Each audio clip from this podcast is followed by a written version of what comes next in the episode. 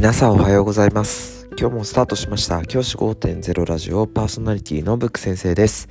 僕は現役の教師です。学校で働きながらリスナーの先生たちが今よりちょっとだけいい人生を送れるようなアイデアを発信しています。より良い授業、学級経営、働き方、同僚、保護者、児童、生徒との人間関係、お金のことなど、聞かないよりは聞いた方がいい内容を毎朝6時に放送しています。通勤の後から10分間聞き流すだけでも役立つ内容です。一人でも多くのリスナーの先生たちと一緒に良い教師人生を送ることが目的のラジオです。今回のテーマは、クラスよりも学年、学年よりも学校、広い視野で見ていこうっていう話をしたいと思います。今日の話は主に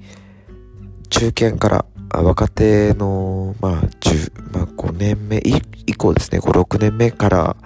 えー、10年目以上の先生方へ向けたメッセージというふうになっています。若いうちは自分の学級を作ること、自分の学級を整えること、学級を経営すること、で精一杯という先生が多いと思います。それはそれで構わないと思っています。例えば自分の学級がしっかりと落ち着いて生活できる。全員が学校に来ている児童生徒が落ち着いて楽しくみんながこう穏やかに生活できるような環境を作ること。それがまず大切だと思います。その上でじゃあその楽器を作っていった。その後見るべきはやっぱりあの学年だと思っています。学級をより良くしていく。もうさらに最高のクラスにしていく。ていうよりは僕はですね何事も8割でいいと思っているので8割ぐらい学級がまあ落ち着いてきてるし授業も態度もしっかりしてるし全体的にこう普段目立たないような子たちも安心して生活ができている。そんな状況ができたらあとは僕たちがその学級をある程度から離れて学年を作っていく。そんなことが大事だと思っています。基本的に僕は学校が全体的に落ち着くためには広い視野で学年学校という順番で見ていく必要があると思っています。その中で学級が落ち着いたらもう学年の方にどんどん移っていってほしいと思うんです。最近まあ昔言われたあの学級王国なんていう風に言って自分の学級だけ高みを目指し他の学級はもう放置するみたいなものっていうのはもうこれからの時代流行りません。やはり全体でチーム学校なんていうふうに言われている時代ですし、僕たち全体で担当してる学年だったり学校だったりを見ていく。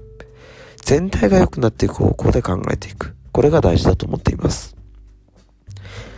特に中堅以降の先生っていうのは学級を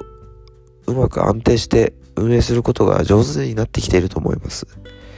その一方で、学級が安定している一方で、僕たち教員の中で、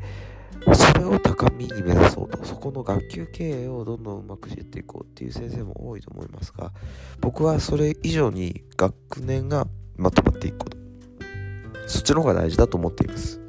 だから僕は自分の学級が、に対して、そこまで思い入れがありません。それ以上に学年に思い入れを持って、今の学年と関わっています。なので僕はどの学級とも仲良く仲良しで